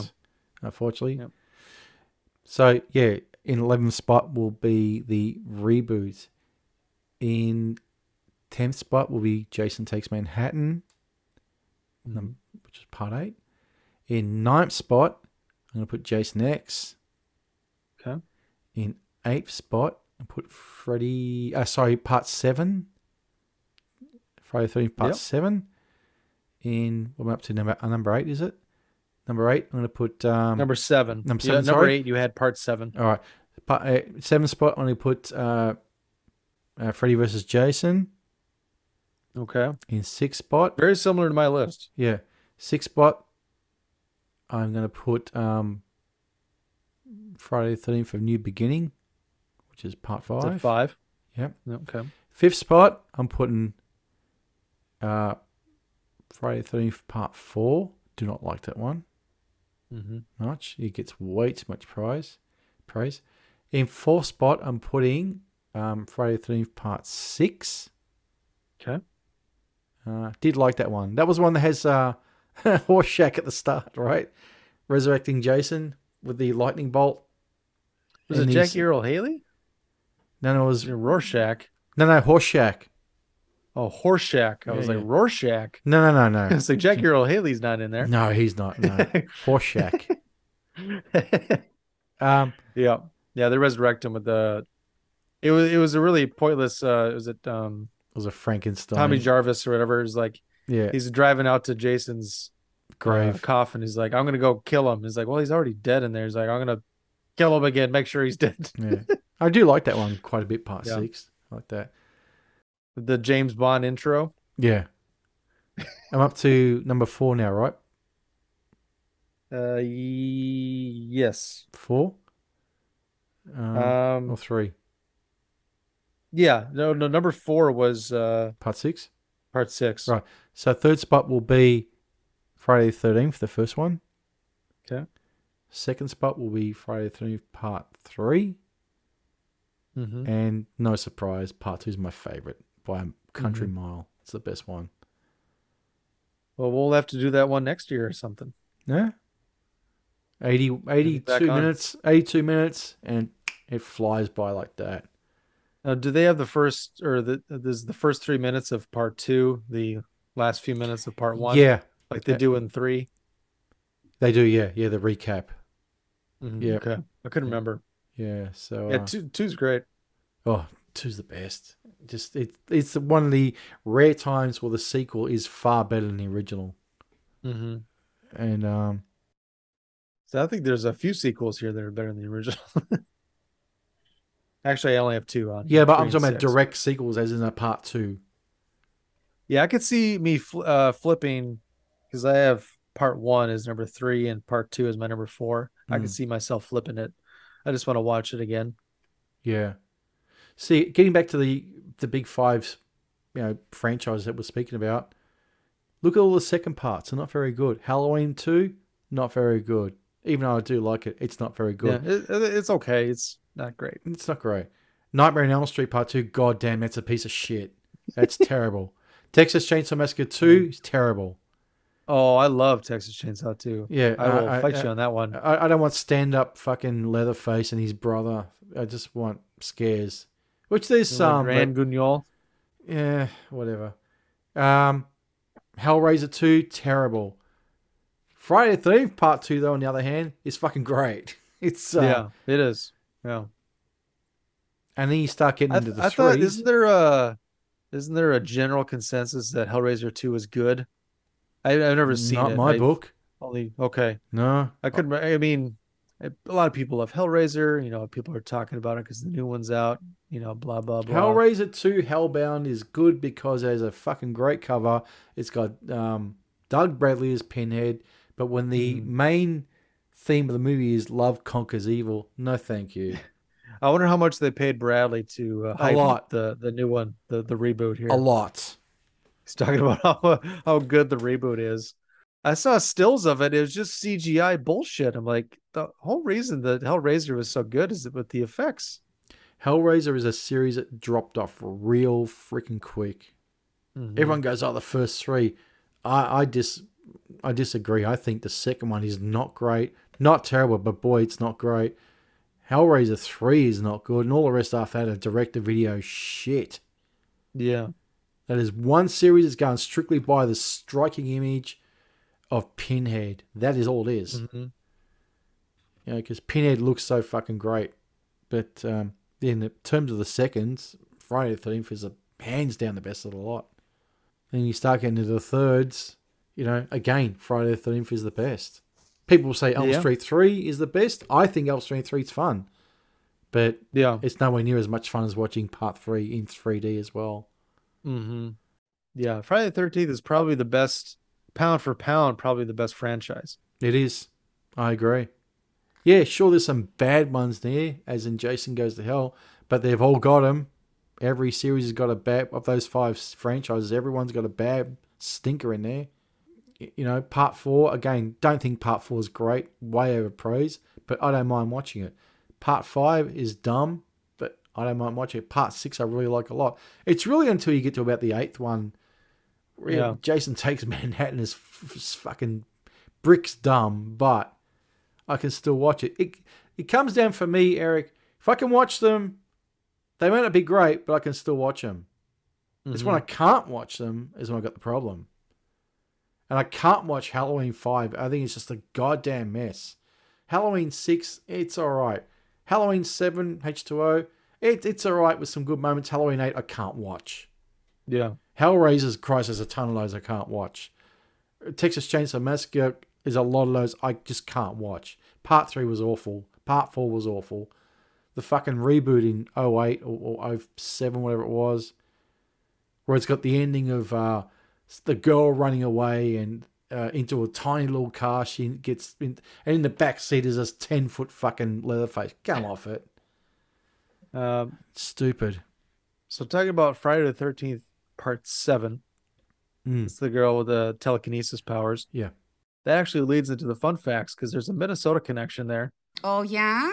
I forget which lake. I could send you the article, but there's a lake in Minnesota where someone, somebody who had a house on the lake, I guess, they dove deep into the lake and they attached a Jason to the bottom of the lake. There's a life-size Jason attached to a chain that's floating up from the bottom that's suspended That's cool. probably about 30 feet below the surface. So you have to be you have to kind of dive down in or I guess a really clear day, but yeah, there's a Jason on there, life size. Could you imagine shitting your fucking pants if you went down there and saw that? That is very cool. Yeah.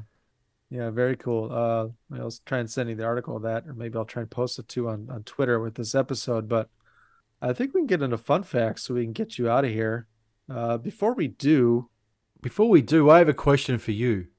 sure. Does the biggest ball of twine really exist in Minnesota? Uh because there's okay, there's several places I feel like in the United States that have the biggest claim to have the biggest ball twine. Hmm. Just like you watch the movie Fargo and you see the Paul Bunyan statue and Babe the Blue Ox. Mm-hmm. There's like five cities across the Midwest that have a statue like that. There might be varying sizes, but they're all huge statues of Paul Bunyan Mm-hmm. and Babe the Blue Ox. I think there's three in Minnesota. I think there's one in Wisconsin or Michigan and one in North Dakota. But yeah, there's several of them. So it's kind of yeah, the biggest ball of twine, that's kind of a Midwesterny tourist trap type thing. I only know that from Weird Al. I got that from that Weird Al song, "The Biggest Ball of It Twine." in wouldn't surprise me if it was. Um, I forget. I can't remember if I've even seen it. I think I have, but yeah, who knows? There's probably a bigger ball of twine somewhere else. You have to talk to Guinness about that. All right. Hit me with some fun Yeah. facts. I will, but I just want to before we get into the fun facts, I wanted you to pl- get your plugs in and talk about Ko-fi. It seems like under your new Monsters episodes, you stopped talking about the Ko-fi for MMC. Mentioning it, Yeah, you didn't mention it in the last the, few episodes. fuck. Probably just want to get the fuck out of there. Weird things to do. When I did that last one, episode four, uh, it was basically me like this, unable to speak, my head weighing ten tons, and just Yeah. uh, let's just all right, let's finish up. All right, all right, see ya. Um, but yeah, uh, got a Ko-fi account, a donation page. It is where you can uh, help the show out. Seems we are one of the longest running film podcasts still going after Mhm. over twelve years. About 12 years. Yeah, just over 12 years. And um, yeah, donate there. You can do a monthly recurring donate donation if you want. You can do a big one off one like Mr. Mulder has done a few times. And uh, just helps the show out. Yeah, just helps us, you know, keep the lights on, pay the uh, pay the bills with Zoom and the audio and whatever things we want to do. So we've got that's Ko-Fi, which is ko.fi dot com forward slash midnight movie cowboys. Go to our page www.midnightmoviecowboys.com uh, youtube same same midnight movie cowboys. Eh, that's about it you know. Just plugging away. At the point in time that's recording no show this week. We just burnt the fuck out all of us. We just want to have a week off. Yeah. so there'll be nothing this week as of this time. Um, speaking to the guys last night about what we're going to do, and uh, a couple of things kicking around we'll do. I'm not going to do the usual, you know, hey, it's October, we're gonna do Halloween things. No offense to you, you guys, but we're just gonna do. If we do, we do have one thing planned that is Halloween based, but it will be something that nobody's gonna pick at all. It'll be so far off the track that they'll go, eh. But Mm-hmm.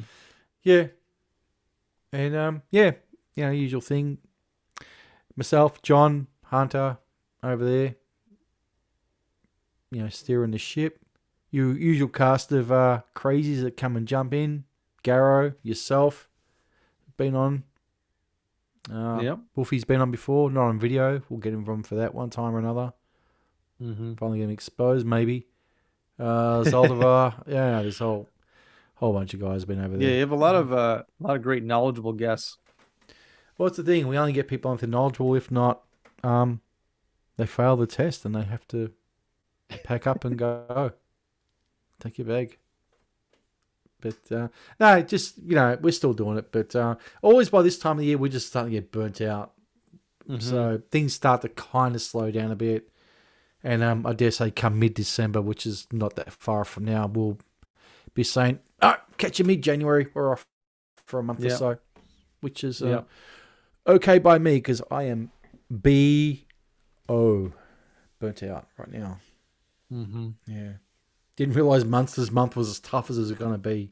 Record, record, record, back them up, have them all ready to go, fuck off for a week with the family for holidays, race straight back, watch the Monsters, record, sick, post.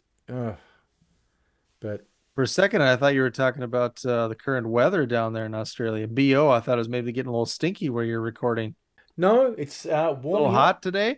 It's nice outside. I'm just looking out the window. You can probably see the reflection, which you guys cannot. It's uh, it's nice. We're now into daylight savings. Thank the Lord. So Thanks- we've got that. Thank the farmers. Hey, Thank the farmers. thank the farmers. Yeah, we've got, but um, yeah, six months of daylight savings, and I love it. I uh, absolutely love daylight savings, and we've got summer around the corner, and the fucking idiot premier over here has finally decided to tear up the pandemic order. So uh, Oh yeah. Yeah, that's only because there's an election next month and he knows he's in the shit. But uh, no more fucking lockdowns. So thank God There for you that. go. Well, you can't trust his cunt for, for a fucking second, so I don't know. But uh, yeah, it's looking at the moment he's on his way out. People are just so even the cops are starting to turn on him. So anyway, that's uh, November, late November. We'll find out his fate. All right. Well, I'll just rattle off a few fun facts here. Hey, everybody, here's some fun facts. Uh, the fake head of Jeannie uh, Jeannine Taylor was used for her death by axe scene was destroyed during that take. So for the reaction shot, they literally uh, a fake axe was literally glued to her face. Oh, okay. Here's a fun fact. In the iconic final scene where Jason jumps out of the water and grabs Alice, pulling her down into the lake with her, actually takes place on Saturday the 14th, not Friday the 13th. This is actually a dream about something that takes place the next day after the night of carnage that happened previously. And when we see Alice awake from the dream, it is in fact the next morning, meaning this last scene is Saturday the 14th. It's unclear if Jason died on his birthday, Friday the 13th, 1957. If he did, then the beginning of the movie doesn't take place on Friday the 13th either, as that would make June 13th, 1958, a Saturday. Therefore, a big chunk of the action, or at least two key scenes, do not take place on Friday the 13th. So if you're into semantics, this is all fucked up. And there will be people out there who got their, uh, you know, Jason dolls all over the wall and their posters and their everything, and they're going, you know, with their big scrapbook, like Moses with the tablets. Look, doesn't make sense. I've got it all worked out. Yeah, okay. What a way to spend Sean S. Cunningham didn't know what he was doing. Sean is coming in saying, "Yeah, you, you take your little facts, and I'll keep counting that money that's rolling in every time uh, we re-release these things on home video." Here's a fun fact. Roger Ebert notoriously hated the film.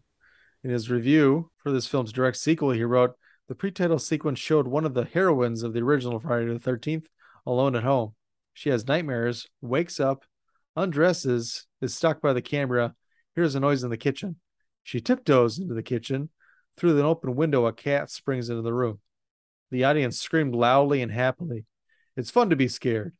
Then an unidentified man sunk an ice pick into the girl's brain, and for me, the fun stopped. This movie is a cross between the mad slasher and dead teenager genres.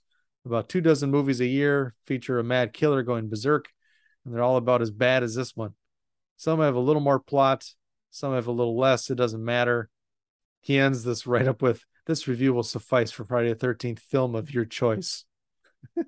Yeah, go watch He Beyond the Valley of the Dolls instead. that I wrote, I co-wrote with Russ Meyer. Fucking idiot. Uh, it's so weird how he hated so many of these, at least the, the more well well respected horror films of the late 70s and early 80s. And then he does a 180 when it's popular, basically in the late 90s, He early is 2000s. a By then, he was, oh, yeah, Halloween is terrific. And what was another big one? Was it uh, Nightmare on Elm Street? Rosemary's Baby, probably, or The Exorcist. he hated so many films and then he kind of changed his mind on all of them. He always came off like he, you know, he was above everything, but it's like, yeah, you wrote a fucking Russ Meyer film. Like, what, what the fuck are you talking about? yeah, he's a he's a frustrated screenwriter, is what he is. Yeah. Every time he sees these small budget horror films making money, his attitude is, "Well, it should have been me." Well, you know, he's a dickhead anyway. Here's another fun fact. Yeah, like you talked about earlier, in the place where Annie gets down from the truck, you can see a cemetery. In the archway entrance, two lines can be seen. The upper saying Cemetery Moravian, Mhm. and the lower Hope, New Jersey. Yeah, I can't believe that was an oversight where they didn't think just cut that cut that sign, just cut around it. Yeah. Doesn't make any sense, but I forgot that uh, Mrs. Voorhees was the cook at the camp okay. because it says Annie was hired as a cook and was killed by Pamela Voorhees, who was two decades earlier a cook at the camp. but it makes a little more sense. No, it But, I doesn't. mean- makes no sense. Well, she's closer to the campers. She would know all the places to go and the ins and outs and the layouts. And it's almost like the the reboot. You know, uh, he has the underground system of tunnels to go from one cabin to the other, and the, Absolutely stupid. At least uh, Annie or uh, even Mrs. Voorhees wasn't creepy like what was that guy in Sleepaway Camp? Uh, Artie, was it? the, the cook, yeah, the- Yeah. calls them baldies. Look at all that young, fresh chicken. Where I come from, we call them baldies. Uh, no such thing as being too young. you could just be too old, according to him. Yeah. And James Earl Jones's father just thought it was hilarious. uh, That's when James Earl Jones turned around and said, "You are not my father." uh, speaking of which, our connection to Sleepaway Camp, uh, there was the scene. Well, I mean, Kevin Bacon gets an arrow for his, through his throat, but there's the scene. You know, she gets shot with the arrow on the archery range. There's the target set up. The same thing happens in Sleepaway Camp. Yeah. Mel, the older guy who's sleeping with all the young Oh, tail God. at Sleepaway Camp, he gets shot in the archery range. Yes, that's true. And um, it says, uh, yeah, early in the film, Brenda's standing next to a bullseye on the archery range where Ned shoots an arrow to scare her. This foreshadows her character's death as it happens in the archery range and presumably by bow and arrow, which it is. And an arrow is put through Kevin Bacon's throat. Yep. Oh my god! So the killer could have been Ted Nugent, right? He was just, you know, getting some food. yeah. He's a regular Jed Clampett. He's into the baldies as well. He was back then. yeah, he was. Hawaiian. What was it? Was that late 70s or was that the 80s? No, no, it was late seventies. It was 79, 1980 years after that. Hawaiian baldies. But uh, I guess the same time. there you go. It was more acceptable back then. if you were a rock star, at least. Yeah, yeah, it was acceptable care to go off and actually sign off, sign off that you'll be a, care, a friggin' uh, caretaker or whatever it is. So you could Didn't matter off. if you were sleeping with an underage girl or shoving a fish up a woman's pussy. You know, it didn't Mhm. matter. No, didn't matter. He's the nuge. Uh, all right. Well, there is a, a ton of trivia on IMDb. that you can peruse yourself. I'm gonna let Stu get back to what he's doing. It's what time is it now? Super Mario Brothers. That's, it's my kids.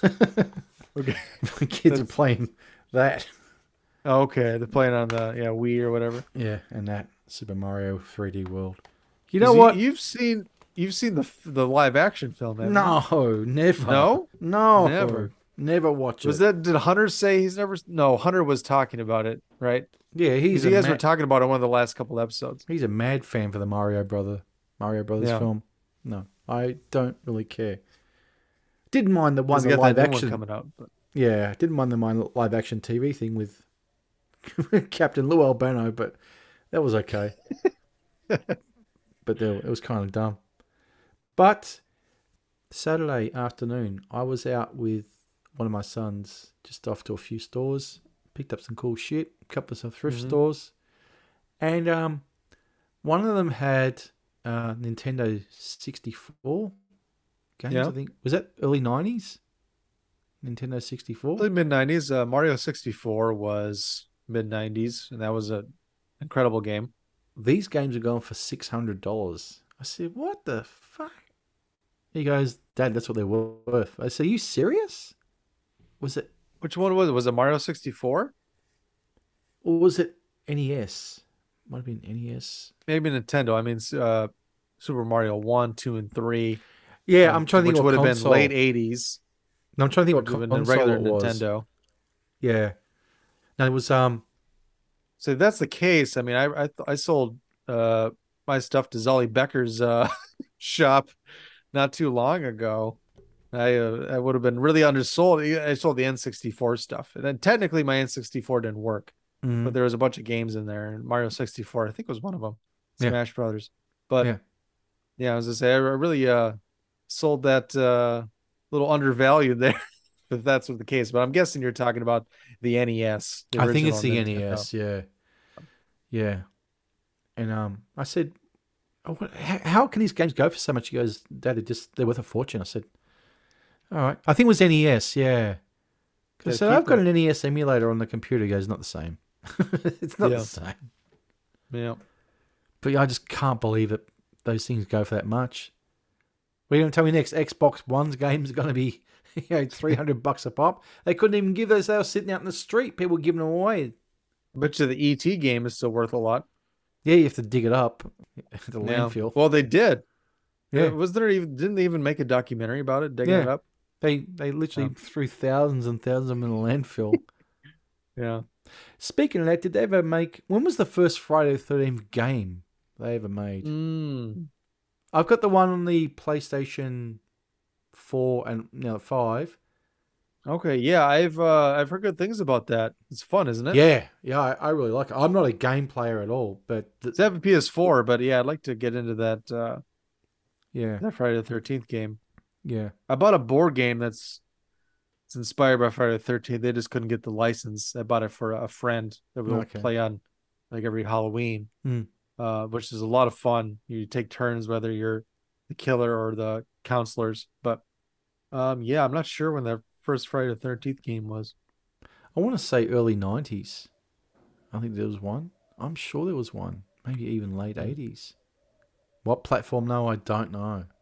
There's some birds cooing in the background there, or a Yeah, it's fucking owl or something. It's Australia. Yeah, it's ambience from I've outside. been hearing it like the whole episode. I was like, wait, is that me? Is that No, baby it's out here. back? It's out here. Yeah. All right. Well, uh, thank you so much for joining us today and Who, me or seeing the us through birds? the episode without Brett. Sans Brett. Yeah. Um, anything else uh, coming up?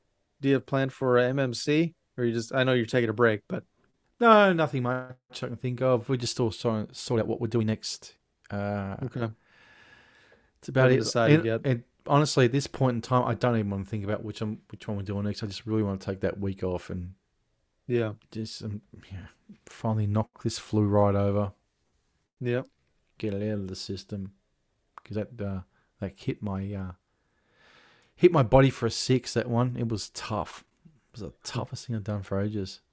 It wasn't the Rona, huh? No, it wasn't. I because I got tested for that, and it was not that. I could have swore it was, but no, it wasn't. All right. Well, uh, thanks again for joining us, and uh, can't wait to see what you guys do next on the MMC. Uh, you can uh, email us at watchthismovie at yahoo.com. Check out our website at wtmwatchthismovie.com. You can follow us on Letterboxd at uh, watch. Uh, actually, mine is under Eric underscore Mulder, and Brett's is Positively Wolf One, just like his Twitter. Uh, my Twitter and the show's Twitter is watch this underscore movie. Uh, Stu, you need to get a letterbox profile. That's what you need. I've got one. I just don't you have a letterbox? My well, my 16 year old son is on Letterbox. He's pretty prolific on there, and he goes. He said to me, "You got a Letterbox, Dad?" I said, uh, "I've got one. I just can't be bothered reviewing movies." And um, I actually checked his up. I said, "What are you doing watching this shit? You're just 16. You're watching, uh, you know, zombie. What's that one? Cannibal Holocaust and oh yeah, fucking Holy Mountain and El Topo." I said, "What are you doing watching this stuff?" El Topo. Yeah. What Yeah. did you go? Because he's not watching the Porky's with you and the wife. No, no, no, no. No, I asked him if You he's actually seen Is that a tradition he didn't pass down? He didn't watch Porky's Uh, from my messed up family, no, no, no, no. Oh, it's on the shelf. He wants to watch it because he actually bought Revenge of the Nerds on uh, Saturday. Okay, on DVD nice. when we we're out at the thrift store, Nice. and um, he goes, "Oh, Dad, do you want this one?" I said, "No, no, you take it. You're all right. I'm uh, looking for the four. There was one that was released here which had all four movies. Yes, two, Mm. three, and four are terrible. But I've never seen the fourth one. Eh. Nerds in Love. I've I've said forever. I saw Revenge of the Nerds two at the theaters. I was so amped up to see it when it came out. Yeah. And after that first twenty minutes, I've never been so heartbroken. It was. I said, "This is one of the worst movies I've ever seen." You were you were an Anthony Edwards stan, and you were so disappointed when he didn't go. I with. didn't. I actually didn't care, mate, that he wasn't there. I thought, well, okay, Gilbert's not there. Whatever. I can I can live with it. He's uh, but when they find all that uh, fucking military stuff underground, basically brand new, untouched, that's been there for decades, uh, I ain't buying that shit. Sorry. Yeah. But yeah, that first 20 minutes, though, is fantastic. I always get duped every time I watch. I think, I'm going to watch Revenge of the Nerds 2 again just to see if it gets any better. the first 20 minutes, this is actually really good. The, the rest of it, oh, it is as You're bad like, as oh, I remember. Booger's got his like mentor, and they're gonna burp and fart, and it'll be it'll Yeah. be great. they're at the Yeah. the hotel, oral sex, and then a lot of hijinks will ensue. Yeah, he's packing the, the uh, suitcase full of rubbers. You know, we're on. It's going to be a good movie. Uh, Yeah. Now, that first one is the funniest comedy I've ever seen. I stand by that. It is Oh, the yeah? funniest movie I've ever I, seen. I love it. I wouldn't say it's the funniest, but It yeah, is it's to me. quite good. Yeah. But um you know, I was talking to him, he goes, um he mentioned something about Bachelor Party, he said, I've never seen it. I still never seen Bachelor Party. Yeah, And a I've friend, seen it. A friend of mine just goes, Stu, you gotta watch Bachelor Party. I said, I'm just not interested. He goes, no, it's it's really funny. It's funnier. He goes, forget the Tom, Tom Hanks. He goes, it's actually really funny. It's a good movie. I've only seen it once. It was uh, it was back in college. I Yeah. remember being okay, but Mm. yeah, I couldn't recommend it necessarily. Mm. But yeah. No, Nerds is the funniest. Porky's is still the in the top three. Without a doubt. All right. Well, uh, do us a favor, review, subscribe, uh, listen to WTM watch this movie on pretty much any podcast platform out there, including Apple Podcasts, Spotify, and Stitcher. Uh, do the same for Midnight Movie Cowboys. And don't forget to check out their YouTube page. Yeah. So, with that, I will say we will check you later. Guess we'll see you around. All right, check you later. Bye. Wait, dork, man? What are you talking Check you later. Check you later. Hey, man, get off my case.